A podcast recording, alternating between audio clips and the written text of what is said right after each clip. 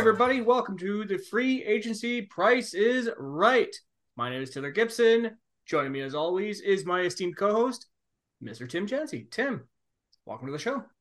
It's good, good. How's it going?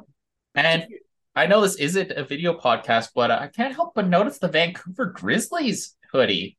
What's Oh, going on? Well, you know what's funny? So I came back from my walk and I didn't have time to shower and everything because I got back. I was chatting with Katrina when she got home. So I was just like, ah, crap. I don't want to wear like my sweaty shirt that I was wearing. So I just took it off and found my Grizzlies hoodie. Oh, so it's the backup shirt. backup shirt. Now, keep in mind, okay, so you're seeing the hoodie. Okay, look how short that is on me, by the way. When did you buy it? I didn't. My sister bought me this for Christmas like last year. Oh, You know what it is? It's one of those winners. It's one of those winners hoodies. You know when you go to Winners or one of those sort of stores and there's described audio. Tim is shaking his head at screen. no. Okay, so Winners is like obviously you know what Winners is. It's Yeah. I bought in shirts from them in the past and they're always too small. I don't think I've ever bought anything from a Winners. Uh, sometimes you get some okay stuff, but honestly, I've never really found their clothing to be that good. Well, it's like it's mostly like stuff bought from other people. Yeah, pretty much. It's like that episode of The Simpsons where Marge gets like the really expensive Versace pink dress. Yeah, Yeah, it's kind of think of like a store like that. that's fair. That's fair. Yeah. You know, I just realized that's actually a really good comparison to winners. So off topic, like was your family more of like a Hudson's Bay sort of shopper? Yeah. Yeah, see, I could I could see that. Honestly, I don't see your mom and dad actually going to like Walmart or Zellers when that was open. Well, I, I guess they are technically open again, but yeah. you know what? It's funny because Katrina and I were talking about this the other day. It's like my family never really shopped at the Bay. Like occasionally we went there, but I think it's because my mom was like, "I'm not paying this price." Pretty much. Yeah. So Tim, like I said, right off the top, I'm very excited to get to to get to go over today's episode. It's our 2023 free agency prices Right. And uh, I realized that, like, literally the day after, I'm like, oh, Tay, I've got a bit for this. It's going to be great. That the bit is terrible, but we're stuck with it. Because I didn't write any. I didn't write up a backup plan just in case my bit wasn't good. That's how much I believed in this bit. Okay. Now, do you want to tell us what the bit is, or do you? No, you're going to find out. You'll probably figure out by the first or second, and it's just going to be awful. Okay. Okay, because usually when it comes to bits, stuff like this, it's usually me that comes up with the terrible ones. So I'm very happy to see that after seven seasons, well, I guess coming into our seventh season, that you're now embracing the chaos, Tim. Yeah. Ha- have we had a Tim bit on? No, there is one terrible bit that I came up with. Oh God! Remember the hockey anime? Yes, Pride of Orange. I had to watch. The worst part is, I had to give that half an hour of my week every week for 13 weeks. What was the what was the best part of that? The fact that you talked about it every week, or the fact I called it Agent? Was it Agent? Orange? Agent Orange for like a while. Until you're like Tay. Do you have any idea what Agent Orange is? Yeah, it's that anime, right? No, the Pride is Pride of Orange. Agent Orange is what they used in Vietnam.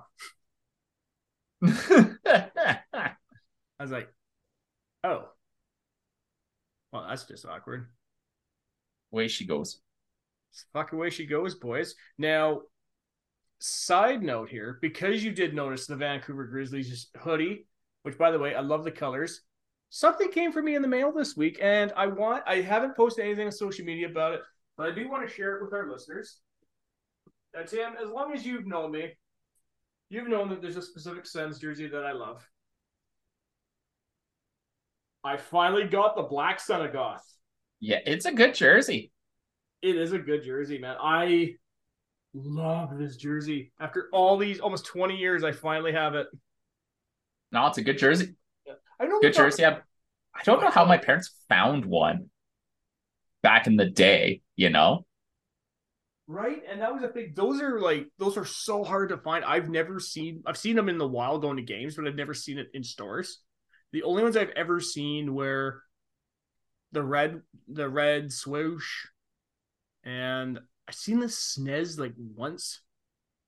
Yeah, well, it's just it's easier to get the alternate jerseys now that we can just order them online. But yeah, back in the day, I have no idea how my parents got one.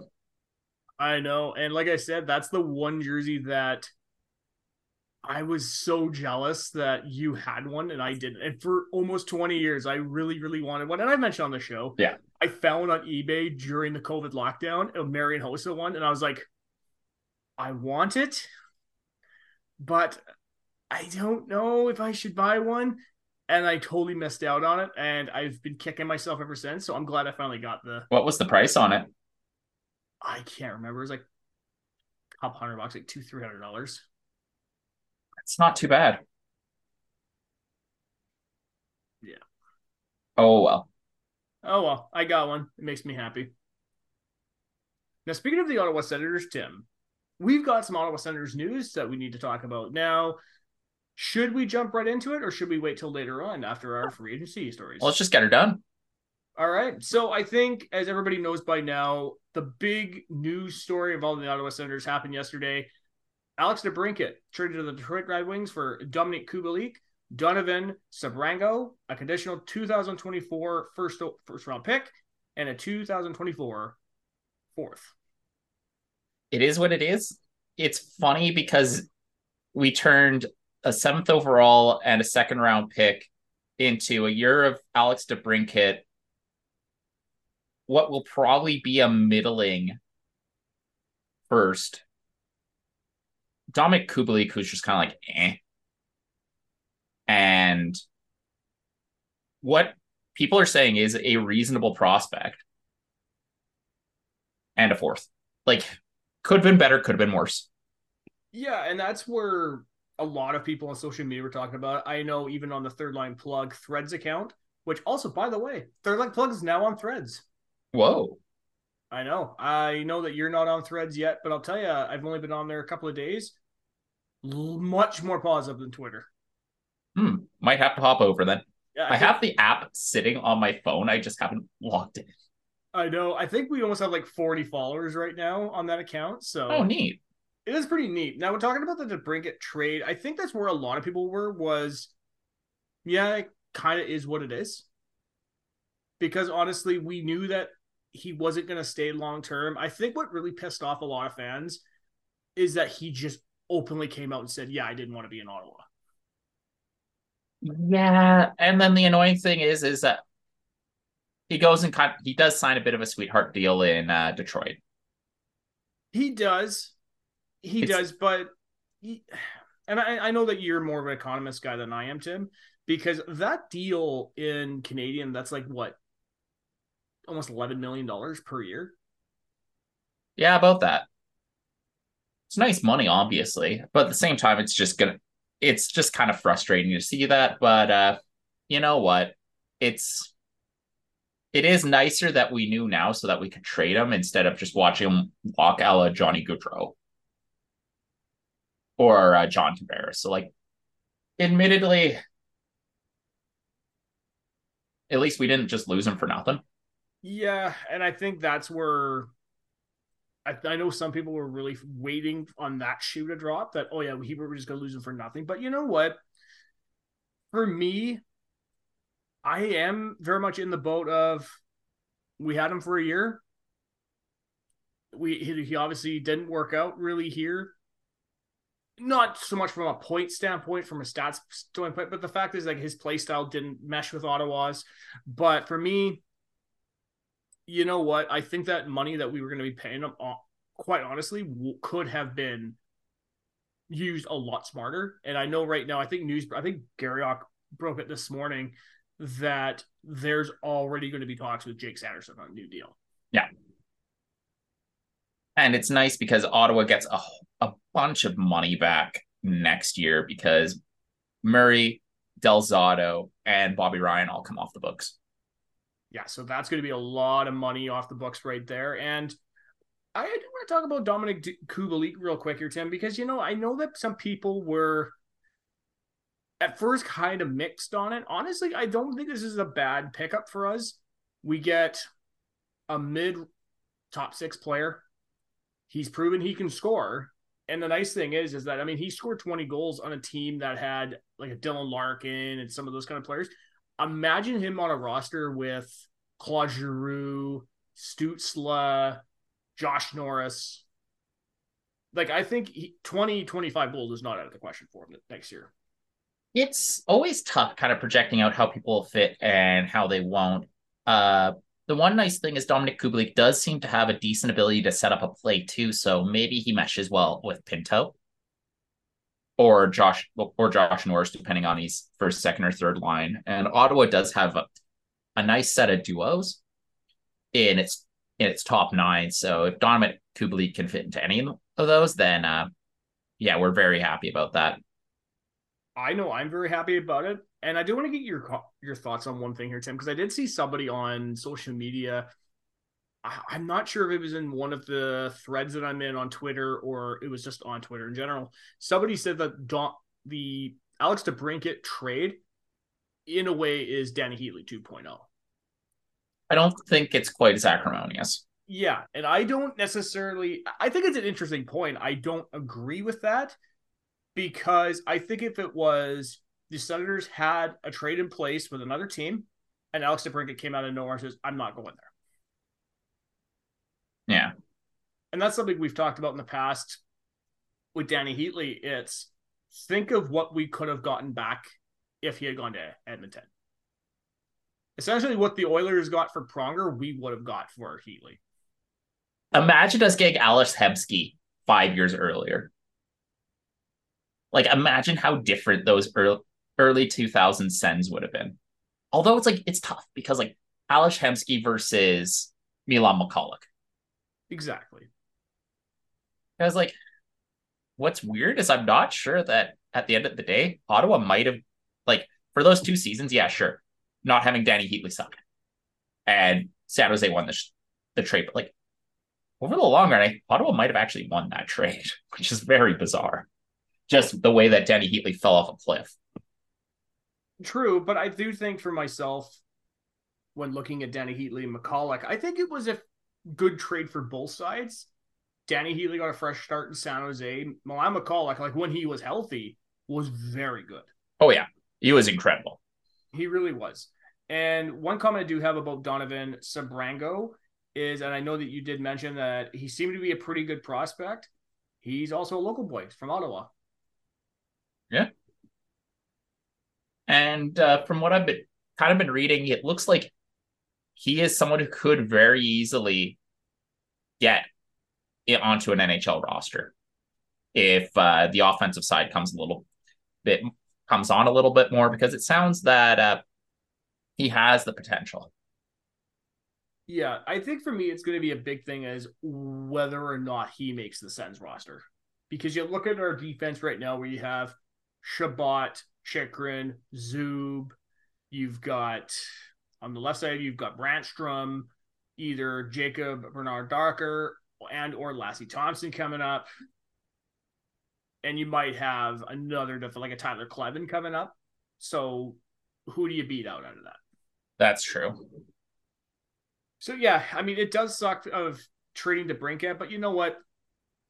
To be honest, I'm I'm glad that it's over just so because the Discord on Twitter was just getting way too out of hand.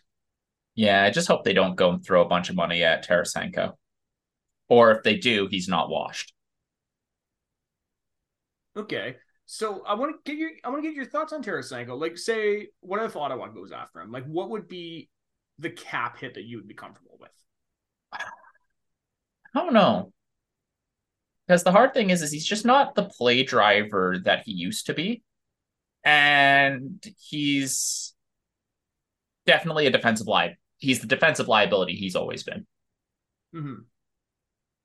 Uh, part of me wonders, like, I'm worried that he'll get some. I hope he doesn't get like that seven and a half million that he had in St. Louis. uh, that New York did only have to pay half of. Like, I guess if they did bring him in, if there was a way to bring him in under like under three million, and the fact that he's fired his agent twice and he still hasn't been signed leads me to think that the market's not very strong for him. So if Dorion does decide to bring in Tarasenko, it might be on a deal. Now, excluding Tarasenko, who would you like to see Ottawa go after? That's still left? Yes. That's I, I've heard a few guys. I've heard Thomas Tatar. I've heard fans want to go after him, but there's just a couple of guys where it's like, I don't know if the need is really there. It'd be nice. It'd be kind of cool to get Tarasenko because he, hmm. you know, of what he's done in St. Louis and whatever. But for me, it's those are spots that you look at the makeup of the roster, and the Senators have done very well at drafting and developing their own players. And with a healthy Josh Norris, it's going to be where does Tarasenko fit? Yeah. Well, I think Tatar would be a better fit because he's a playmaking winger. And he's got a cool name. So and he's got a cool, like, yeah, playmaking winger, cool name. And I think he would fit quite nicely on a second or third line in Ottawa. And at like three to four million, good work. Now, speaking about players with cool names, Tim, we got to talk about a couple of signings. Starting off, the Ottawa Senators got their goalie. Joonas Korpisalo signs a five-year, $20 million contract with an AAV of 4 million.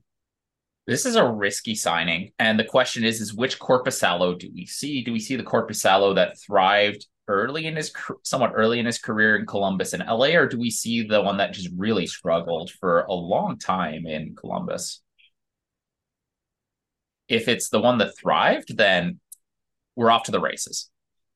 Yeah. Like if we're getting the guy who can uh, play six overtimes, then uh, yeah, likes likes Dandy.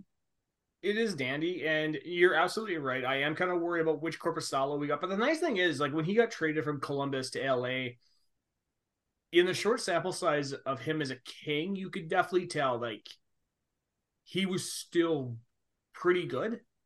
It was just gonna be a matter of who's going to get him on the market. What's weird with Korpisalo though is he was just very good last year, even with Columbus, despite Columbus just being Columbus, not giving him anything to work with. Yeah. So like, if we get and like what's weird is like he was very good kind of at the end of 2019 2020 then two year two years when he was kind of splitting work with Elvis Merzlikins. It wasn't really working. And then all of a sudden it just kind of started to switch, but it started to get better as 2021, 2022 kind of came to a close. And then all of a sudden, like it flips again. So who knows? Maybe it was just something weird in the bubble year. Maybe I'm I'm not too sure, but I do think Korpisalo is going to be a good signing. I know a lot of people were very critical of the term that he got yeah, five years, even four million, not a bad number. Five years is long. Yeah, and that's exactly how I felt. It was a good number, not a great term. Now, on the flip side, there are some goaltenders on the market right now, like a Jeremy Swayman. I know like he's in free, uh, not free agency. He's in um, arbit- he's arbitration. Arbitration yeah. with the Bruins. There's a couple of other goalies right now had Ottawa not going after Korpisalo, like who who do you think they would, could have gone after? Because it's a matter of like if they gone after Swayman, who it was such a thin market too, right? Yeah. Like Korpisalo might have been the best goalie on the market because, like, yeah, all the other ones went to arbitration, and the other ones, like, well, I guess there's, tr- I guess you can trade for Hellebuyck, but that's also quite risky. But he's also come out and said he's not going to play for a Canadian team. Yeah, that too. Well, that's your that's a stupid risk, right? But yeah, as far as signings go, there wasn't really a lot of goaltenders, and all of a sudden, something that was Ottawa's strength just became a weakness, especially with uh, Anton Forsberg, who looked like he was he became a legitimate starter. He who knows if he even plays again. Yeah, and Cam Talbot, he didn't pan out our goaltending prospects are still raw. I, I know a lot of people really want to hang shit on Philip Gustafson going to Minnesota, but the thing is, if you look back at his final season as a senator, that was rough. He was rough, and he wasn't. He was the the last guy that I would have thought. He's like, oh yeah, he's going to be a starter. But what's funny though is look how much trouble Minnesota's having with him right now. And if he regret, like if he's an on again, off again type goaltender, that's going to be a problem with a team that has uh, like $10 million in dead cap. Yeah. And I know that talking about Minnesota, I know a lot of people want to say that Anaheim's a very cursed, unlucky franchise. Do you think that's technically Minnesota really is that team? Oh, yeah. Like it just seemed like everything they everything they tried just didn't end up working. Yeah. And by almost no fault of their own. Although what's so funny is like the Suter and Parise Parise contracts, they were the only ones that didn't get like a cap recapture for those stupid long bullshit contracts. Mm-hmm. But man, are they going to be paying for con- a bunch of contracts that I think out of those long ones, the only one that really worked out was the Ovechkin one. Yeah, but I think when you look at some of those contracts handed out, the Rick DiPietro one, I think you could make a legit argument that was stupid right from the beginning because of his health. Yeah. The Kovalchuk one, I don't think a lot of people, I don't think anybody really saw him just up and quitting and going back to the KHL. The Luongo one was dumb. The guy was already 30. The Weber one, I guess, is fine it's just been buried. Yeah. Uh Parise and Suter, well, they got bought out. Yeah, I think that's going to be a a time in the NHL that I think people are really going to look back and examine whether really that was an actually a good idea or not because at the time actually you know what even at the time it seemed like a very risky dumb move and I think the NHL did a great job by saying, no, we're capping it at eight years. Yeah. Well, I think it's it's obviously so short term. Yeah. And I can see it like it's obviously anti-competitive that favors I don't want to say big market teams, but teams that have very deep pockets that would be willing to compete now now mm-hmm. and then just be crap and not even rebuild. Yeah, it's the NBA mindset of super teams and having a luxury tax. And I I know a lot of people have always argued with the soft cap in the NHL. I think you single handedly are going to just destroy the league doing this because well, what good does that do? Now you have what two, three teams that are super teams that buys everybody, and the rest are fucked. Yeah, I've never like never been a big fan of the soup like the soft cap because yeah, you get super teams. Yeah. And like I don't want to watch the Celtics versus the Warriors every year. So that's why it was legitimately nice when the Sacramento Kings looked like they were on a roll. Yeah. Or hell, we're Canadian. Look at the Raptors of 2019. Yeah. They legit all they did was bring Kawhi Leonard. Yep. Yeah. No, I hate the super team model. Sure, it it does great numbers for the league. I think as a sports fan, I would just be so infuriated. I'd be like, no, this is stupid. This is why the NHL playoffs are the best.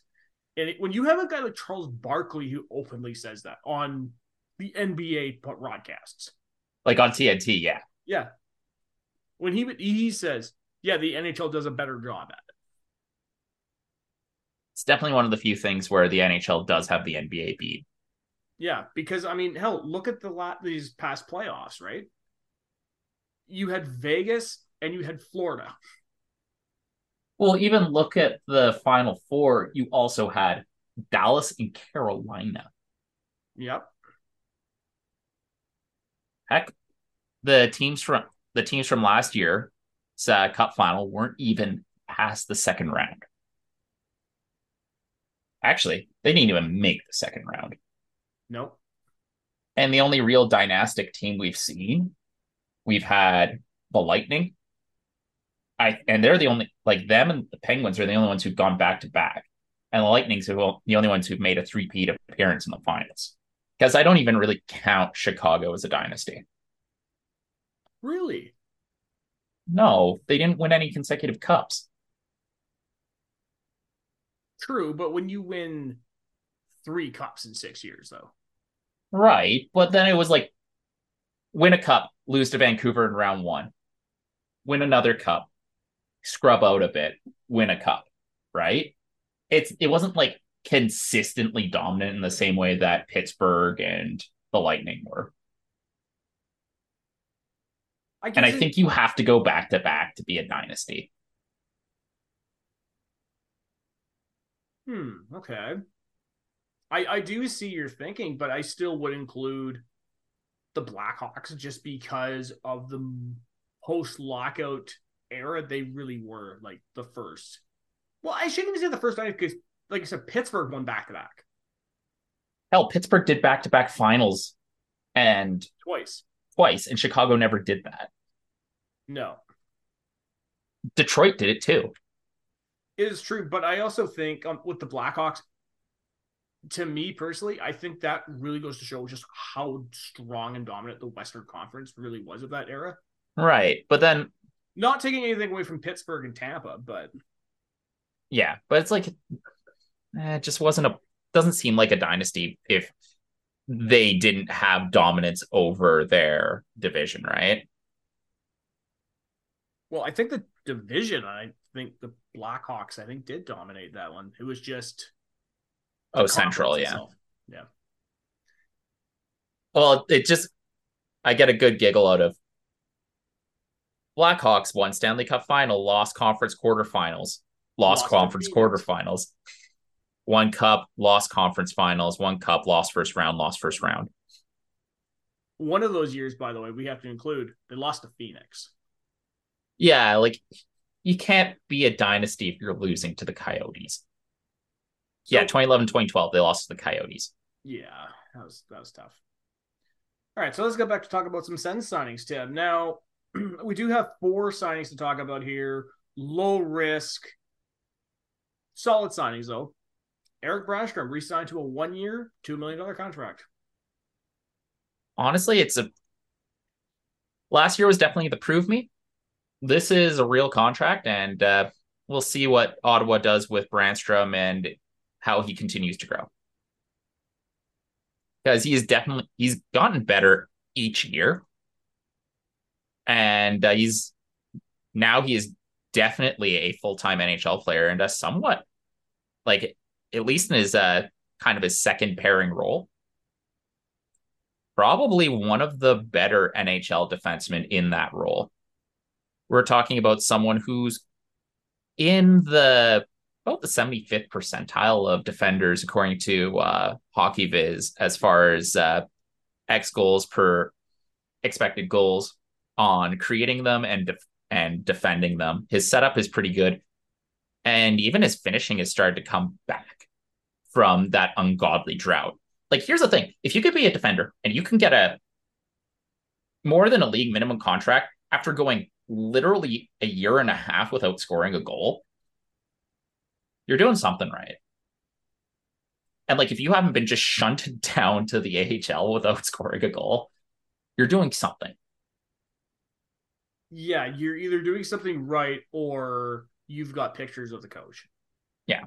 And I think for Brannstrom, who played 74 games last season, he was doing something right. He was. And it's nice to see because I know that we've talked about this on the show that DJ Smith has never been a Brannstrom fan.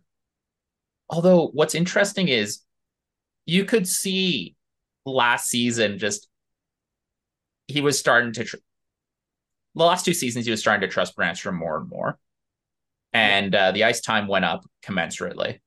And uh, if Brannstrom moves to his uh, moves to the right side and gets to play with like Chychrun or Sanderson, that's going to be a nice pairing it is going to be a nice pairing. Now, I do want to bring up one comment here that, again, somebody on social media was making because of the defensive prospects that we have potentially coming up, like a Kleven, Bernardocker, Thomson, if this somehow squeezes Brannstrom out, would you be comfortable moving him to a forward? Here's the thing. I would sooner trade Thomson or Bernard Docker. Remember, Brannstrom is the same age as they are. I think I would rather keep Brannstrom. Yeah, I, I like Brannstrom. I know for me, in like the very short sample size, I do like Bernard Docker. I think for me, I'm still I'm not convinced about Lassi Thomson. I know that he's a guy I pumped at the draft when we got him, but he just hasn't done anything to really show that he's going to be an NHL defenseman. It was weird because last like season before last, it looked like he was about to make the jump, and then last season it was just like, nope.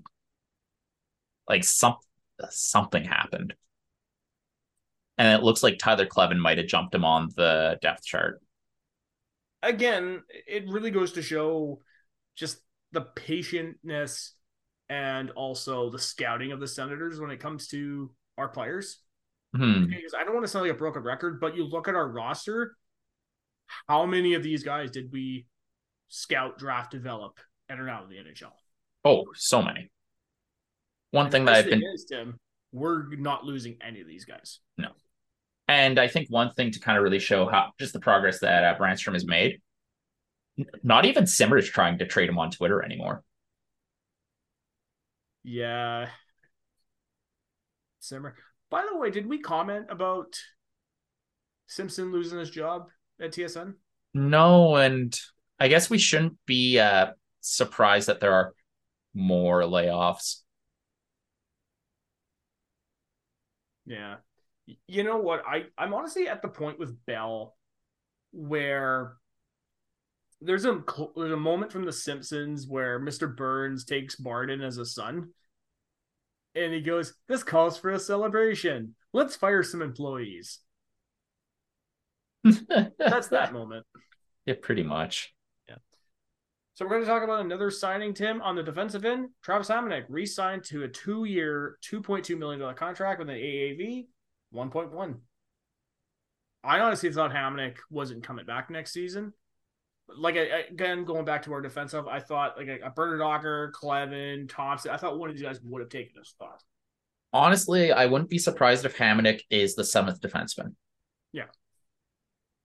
And then uh, you actually do get three nice pairs. You can have Chabot Zub, Chychrun Brand, sorry, probably Sanderson Brannstrom, Chychrun, and Bernard Docker, and you play them all 20 minutes a night.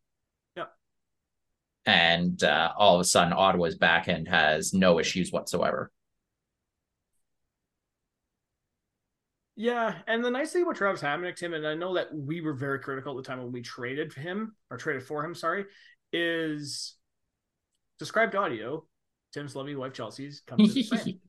Uh, talk about Travis Hamonic. You know, I was very, I'm okay with this. I, I don't mind this signing. I do like the fact that from what I've heard about this guy, is that he does seem like a good guy in the room. He's a good guy in the room. The guy legitimately wants to be in Ottawa.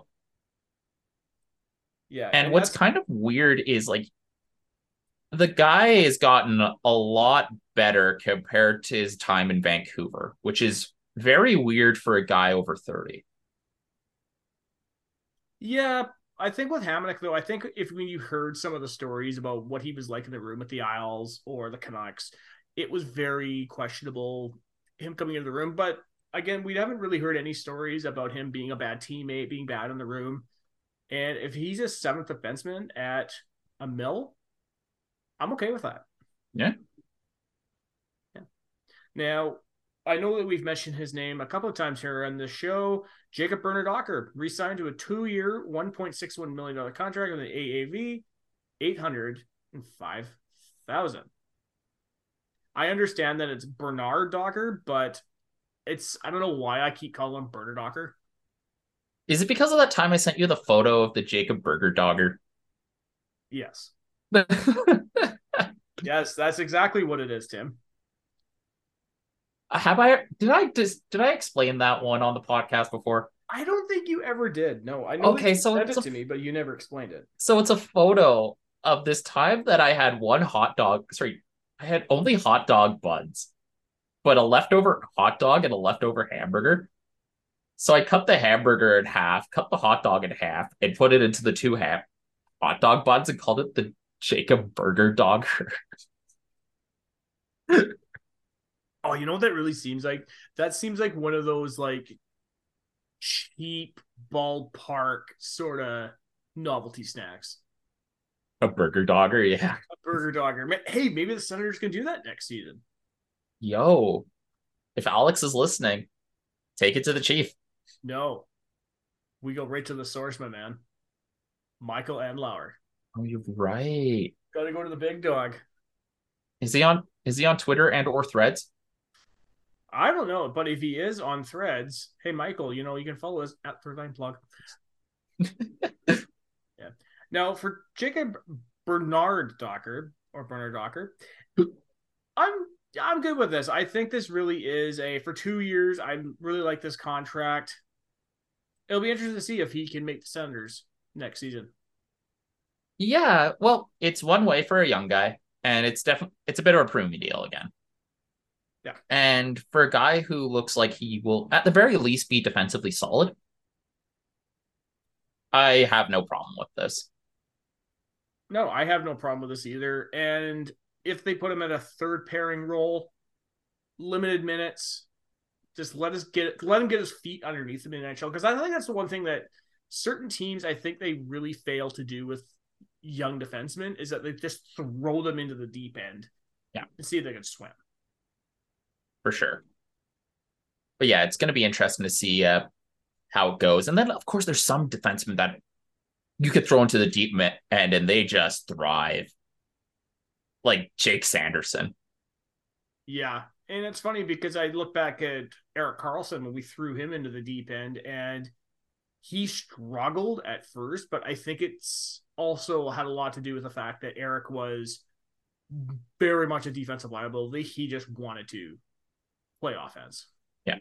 And and it didn't help that his partner was Filip Kuba. Man, why are you this like and and Sergei Gonchar? I know. I mean, they're not Marc Methot, but you know, they're still good.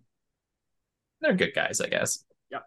You know, we're gonna close out the Sens signings, Tim, by talking about a signing here that honestly I'm interested to get your take here because I'm not exactly sure why they went after him.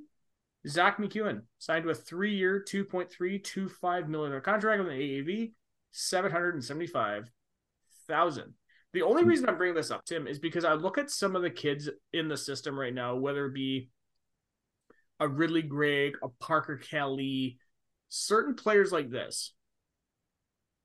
I think they would have been suited for the role unless the Senators already have it in their minds they're going to be full time NHLers next year.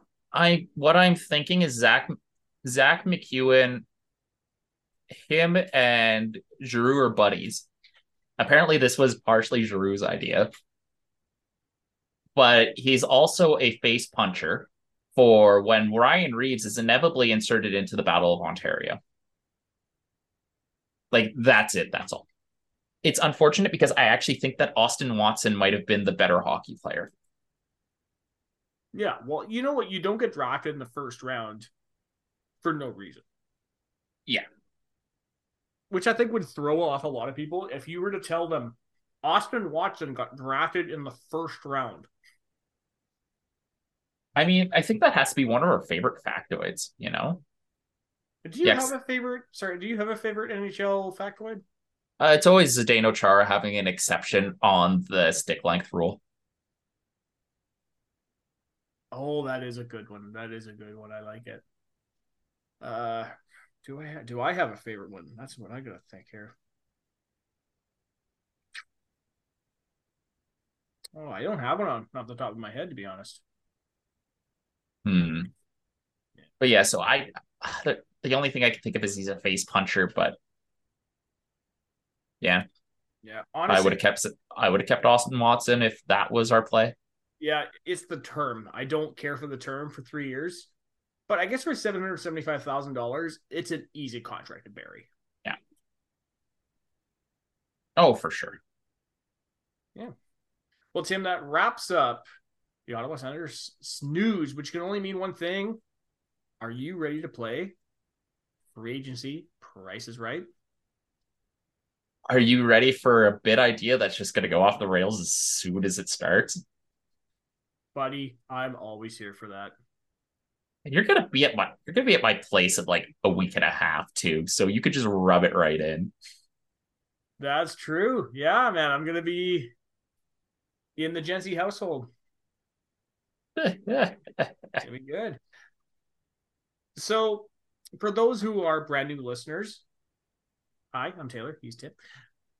Free agency price is right. So basically, how we do this every single season, we take the top five names on the board and we like to play Price is Right, is it? So for those who who are unaware of the Price is Right, basically what we do is that we guess the contract, and whoever gets closest to the actual contract without going over wins.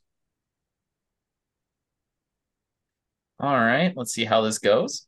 Okay, starting off at the top of the board, defenseman Dmitry Orlov. I had four years, $7 million per with 28 total to the Seattle Kraken. I had one year, $4 million to the Chicago Blackhawks. Okay. And the winner for Dmitry Orlov is Tim. for a shit post guess. It was pretty good. What was the actual contract, eh? It was 7.75 million per for two years to the Carolina Hurricanes. So Tim's up one to nothing. I was really surprised. I was surprised for a minute and then was completely unsurprised by this signing.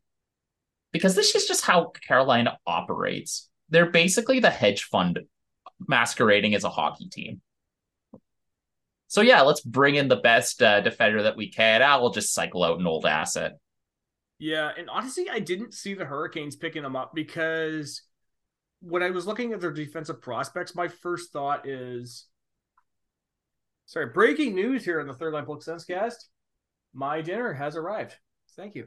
Yo, is that Nuggies? It is the Nuggies. Look at that. Oh yeah, nice. There you go. Did you get buddy. the grimace shake? Let's go.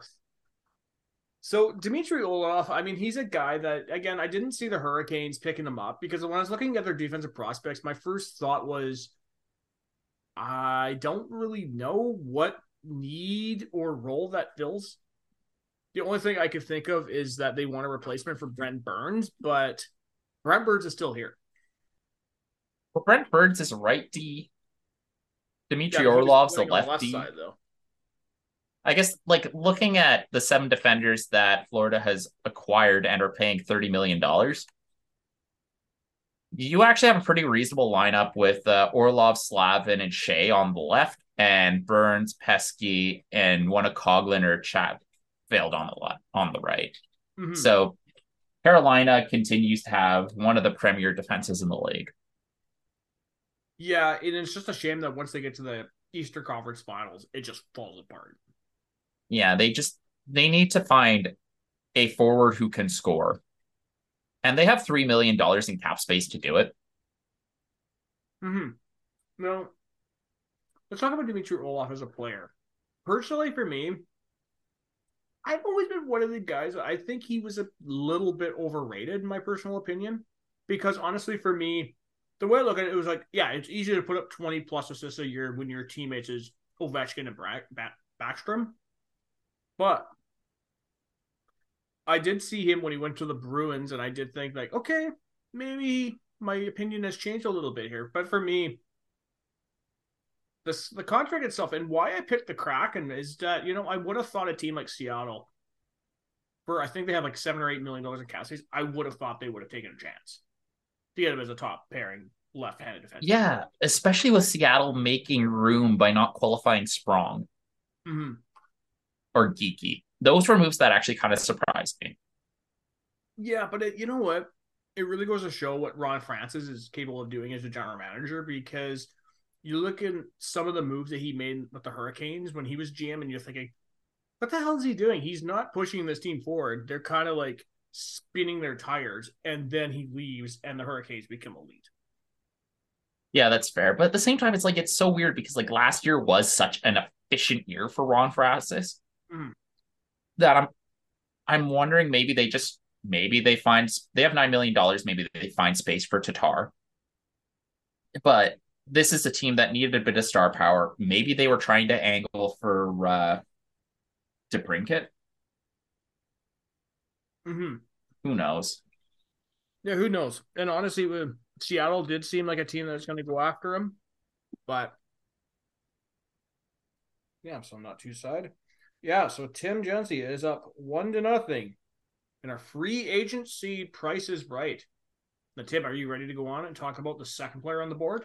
Let's go. Okay. Second player on the board is Ryan O'Reilly. I had three years at $5.3 million, 16 total to the Nashville Predators.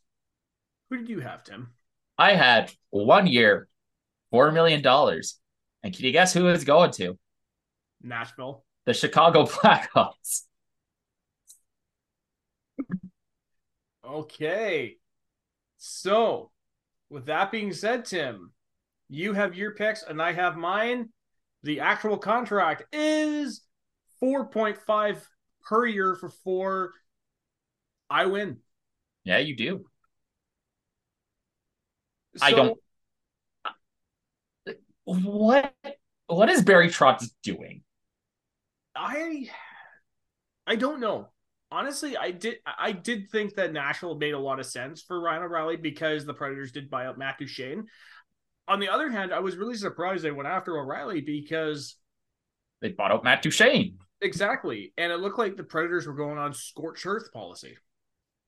Yeah, like maybe they're just like, oh, we want to have a good locker room guy for when we rebuild this sucker. But they're going to rebuild this sucker. I'm surprised that Juuse Saros and uh, Roman Josi are still there. But then again, it's just really hard to trade anyone that has a contract right now. Yeah. So I'm a little surprised.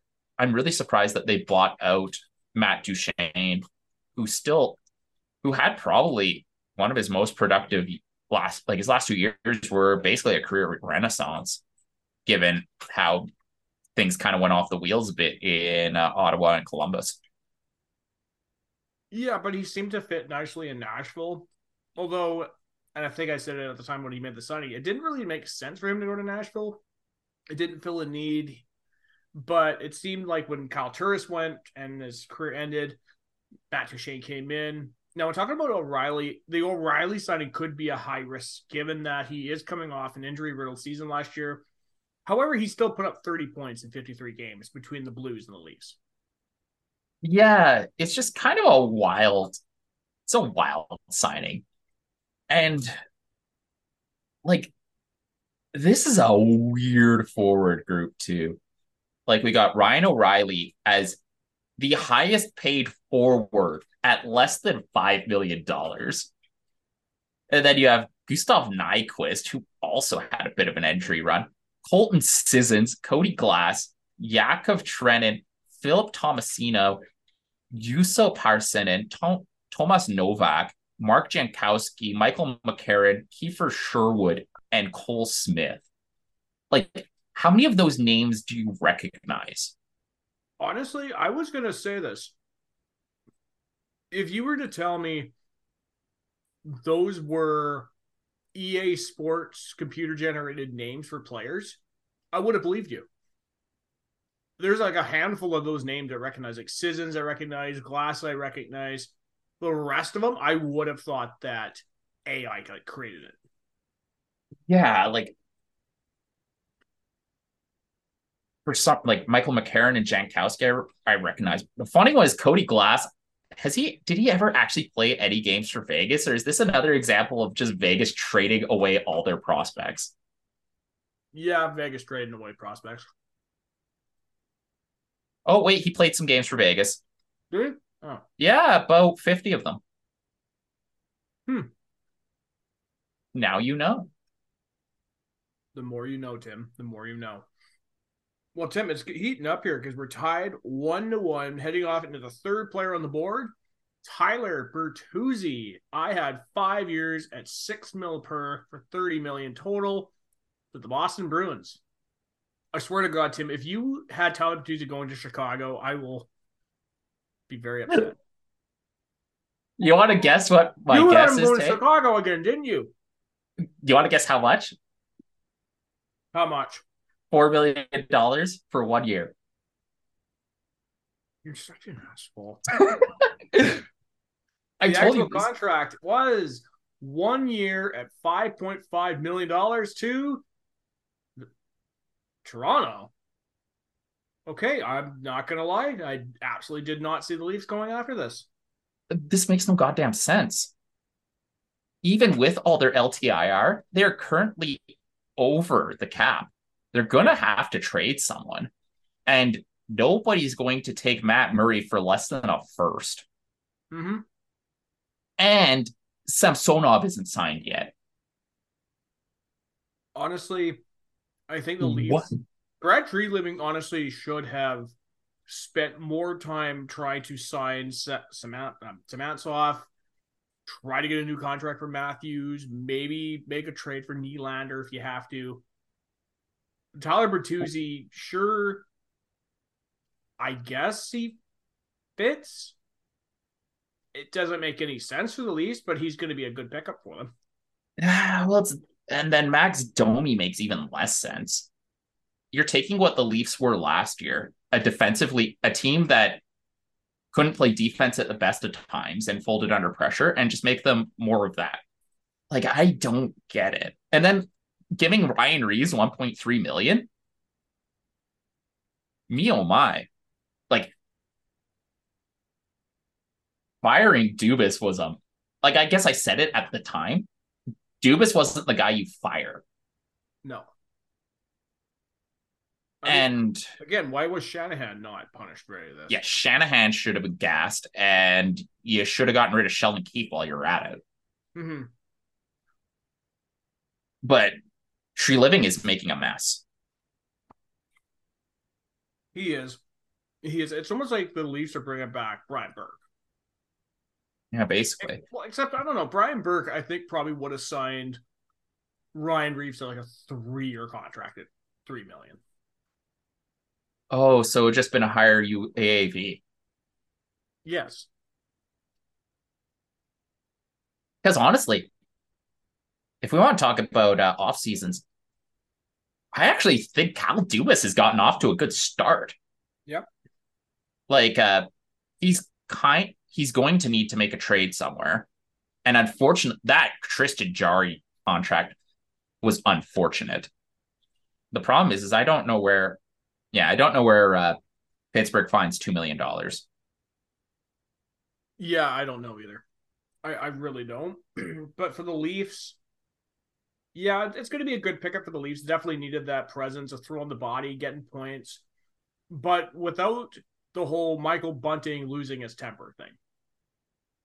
But that's that's not Max Domi. Yeah. And I'm not even sure that's Tyler Bertuzzi, really. Let's be honest. When it comes to Max Domi, how much of this really was they're signing the player versus just bringing him back to Toronto? Oh, they're bringing the name in. And if you want to talk about defensive liabilities, that's Max Domi his entire career.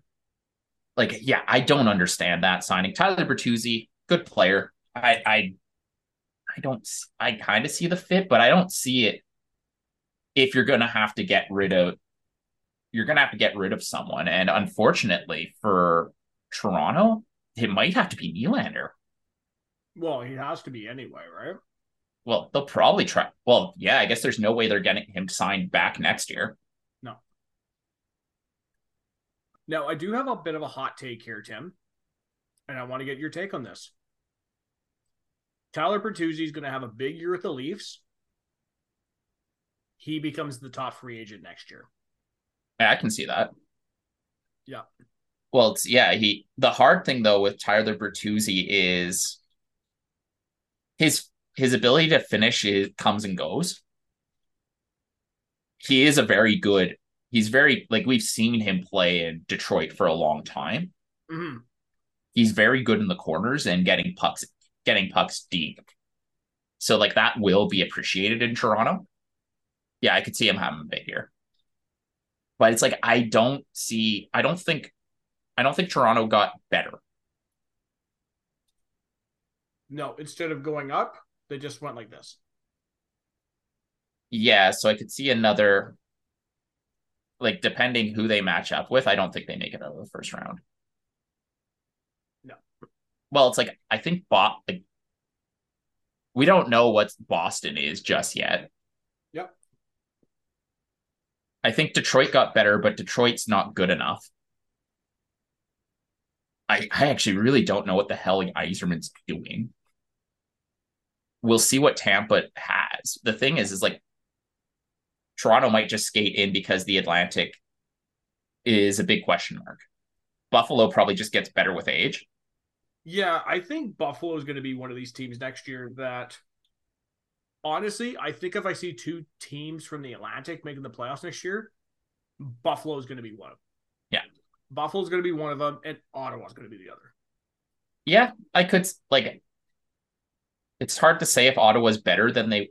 I think it's well, hard to say if Ottawa's better than they were last year. Well, they're going to get a healthy Josh Norris. Josh back. Norris, yeah. You're going to get, I think Joonas Korpisalo. I think gives the team a bit more confidence because okay, you signed this guy long term. This isn't like a Cam Talbot where you only had him maybe one year. That's true. Yeah. Now, before we head off and talk about the fourth player on the board, let's talk about Tyler Bertuzzi with the Bruins because you know Boston they made a couple of moves. They traded Tyler Taylor Hall and Nick Foligno. They opened up some cap space. I'm kind of surprised they didn't try to go after him. But then again, I guess when they're trying to re-sign Jeremy Swayman, there's still the question mark of whether Patrice Bergeron and Krejci wants to come back next year. Maybe they're like, okay, well, we'll cut our losses with Bertuzzi. Yeah. But at the same time, pick, Morgan Geekie was a nice low low risk pickup. Chances are, I wouldn't be surprised if Krejci and uh, Bergeron come back. They just take matching one million dollar contracts. So all of a sudden, yeah, Boston has everyone they need. They have 13 forwards. And they might not actually be that diminished compared to last year. Yeah, because really all they lost was Orlov and Bertuzzi. Yeah and then it's kind of bringing back Milan Lucic, which is a kind of a feel good story. Yeah. James Van Riemsdyk at a million dollars, not a big deal. No. Morgan Geekie at two million is just a nice little pickup. Like that's that is an upgrade. And what's nice is like for Boston at least is they managed to do all this without having to dump Matt Grzelcyk or Derek Forbort. Yeah. Now, when it comes to Jeremy Swayman, do you think they might have to dump either one of those guys to get the Swayman under the cap? I don't think so. You could probably give him one or two years at four million. You could give him four million dollars and still fit under the cap, assuming Bergeron and Krejci take one million dollar contracts. So yeah, I don't. There's no need to panic with Swayman. Okay, Tim. So let's move on and talk about the fourth player on the board with you having a two to one lead Matt Dumba. I had six years at $8 million, 48 million total to Arizona. I have? have one year, $4 million to the Chicago Blackhawks. Again with the fucking Blackhawks, Tim. I swear, I, I, you, re- you really are the human version of the troll face. Right now, yeah. You get where I'm coming from with this bit, right? Yeah. No, the day, I totally get it. The day before free agent, sorry, the day of was just, oh, here's all these players that Chicago's getting the rights to. Oh, they signed identical four million dollar contracts. Nick Foligno, Taylor. just the I'm like, you know what? This is gonna be a third line plugs bit. I love you and I hate you at the same time. and you know what? I can't give any points off of this one because as of recording, unsigned. Still out there. Yep. He could well, still sign his dream contract. Nick Foligno, his Nick Foligno, Perry, Corey Perry matching one million, sorry, one year, four million dollar contract. It could all be his, Tay. Six fucking years, I still have to deal with you. No, that's all right. You're an ass. I love you, bro. Hey, right now, Chicago only has four defensemen. And one of them is Nikita Zaitsev. Oh, good lord. Good, good lord. So, actually, let's talk about Matt Dumba here. Now, Matt Dumba is going to be a really interesting player for me when he does get signed because, well, I am going to give him the longer contract, he's going to be a guy where, because he's still on the market, it's going to be okay, do you sign shorter to go to a contender or do you get the money? Well, I think he has, he's probably going to make the Klingberg play. Who also, why did Toronto sign Klingberg? That's such a bad signing.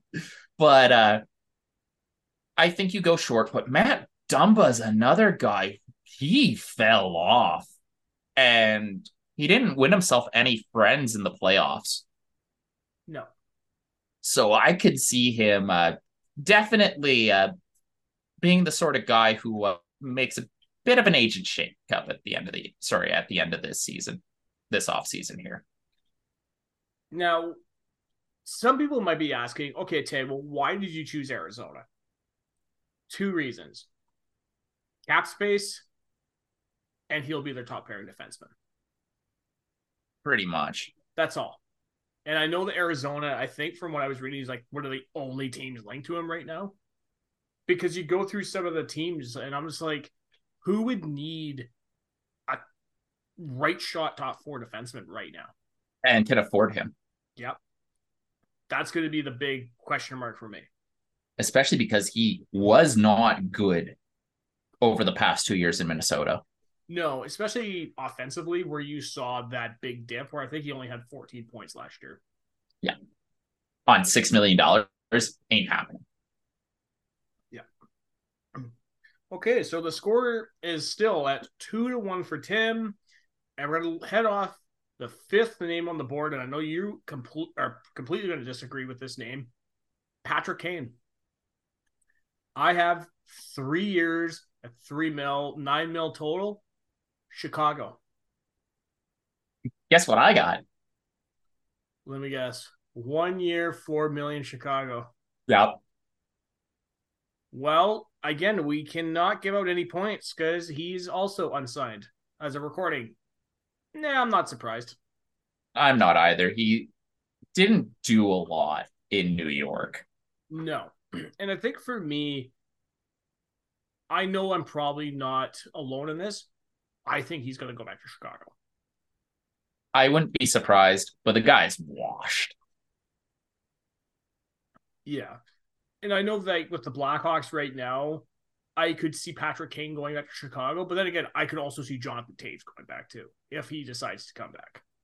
Yeah, if he's health, if his health allows it. But yeah, no, I'm, you know, I'm no big cat Patrick Kane fan. Yeah, yeah, you never have never really sparked joy. But the other thing is, is there's just no somehow there is no space for Patrick Kane on the Blackhawks because they already have 13 forwards. And that's not even counting the guy they just drafted in Connor Bedard. Like, where does he go?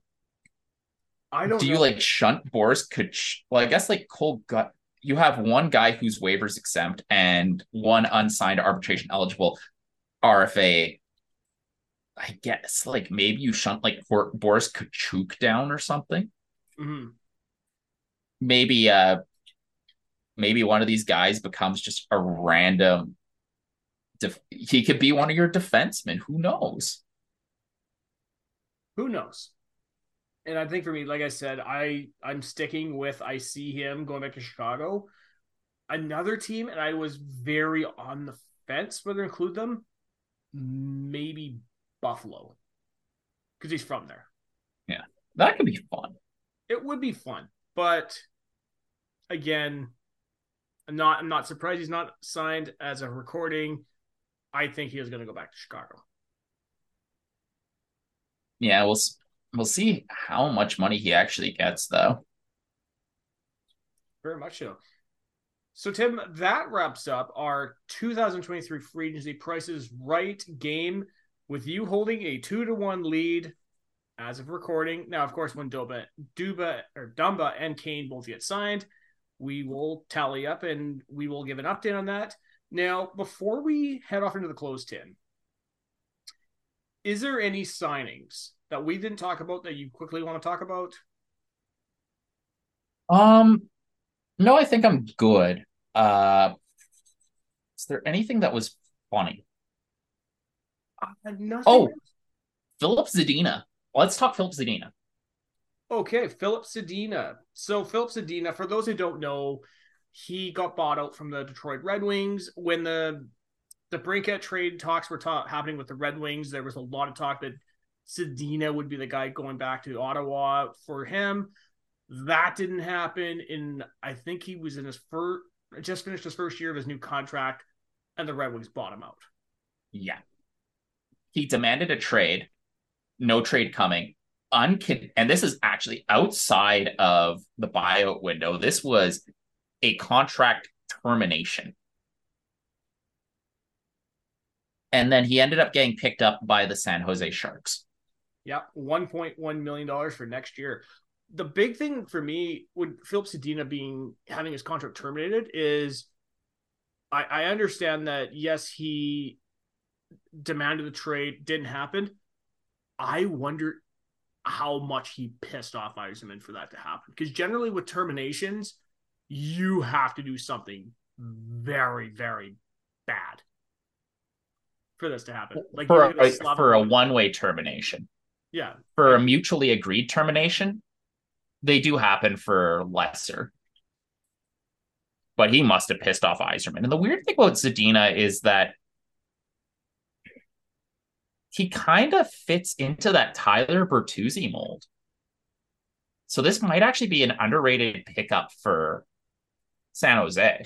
Like he's a guy who can play in the corners, set up expected goals, and is somewhat defensively responsible, or is starting to grow into that. Just can't score. No, and I know that coming into the draft, all like the five teams that passed him says, "Oh yeah, I'm going to fill their nets with all those pucks." It never happened, and I Never commented on social media about this. I says, "Imagine when Senators fans were upset that we passed on him for Brady." Oh yeah, like the biggest apologize to Pierre Dorion moment was taking Brady Tkachuk. Yeah. But honestly, no real bearing here is San Jose. This is a nice pickup for San Jose. It is a very nice pickup for San Jose. And the only side I really want to talk about, and we're going to move from the Bay Area to talk about Los Angeles, California. Anze Kopitar, two years, $14 million, seven mil per. Honestly, it's kind of crazy that he's still playing as well as he is at 37. Yep. He's still healthy, he's still durable, and he's still good. Yeah, like he's going to be their first or second center until he's 40. Yeah, and I know it's even like uh, we talked about this last time, Tim, with the Pierre Luc Dubois trade. It's LA's going to have themselves a nice, nice center court right there, where you have Kopitar, Dubois, and Quinton Byfield. But this could also just move Byfield to wing if they so choose. Yeah, but it is going to be nice to see that Anze Kopitar at least is going to retire in LA. Yeah. Oh, for sure. And I don't think it would have happened any other way. No, especially nowadays when you see these star players that they get to a certain age and the teams let them go. It's nice to see guys that get scouted, drafted, develop, and retire with one team. Mm-hmm. And we've had a decent number of those with Ottawa. It is true, but we've also seen our share of star players walk out the door. Yeah. For no good reason. Very much so, Tim. Very much so. So, Tim, do you have any more comments you want to make on this episode before we head off into the close for another episode? Uh, no. Really? You're not going to make any bet about one year, four mil? No, no, I think we've exhausted that bit. It went better than I thought. It was actually pretty fun.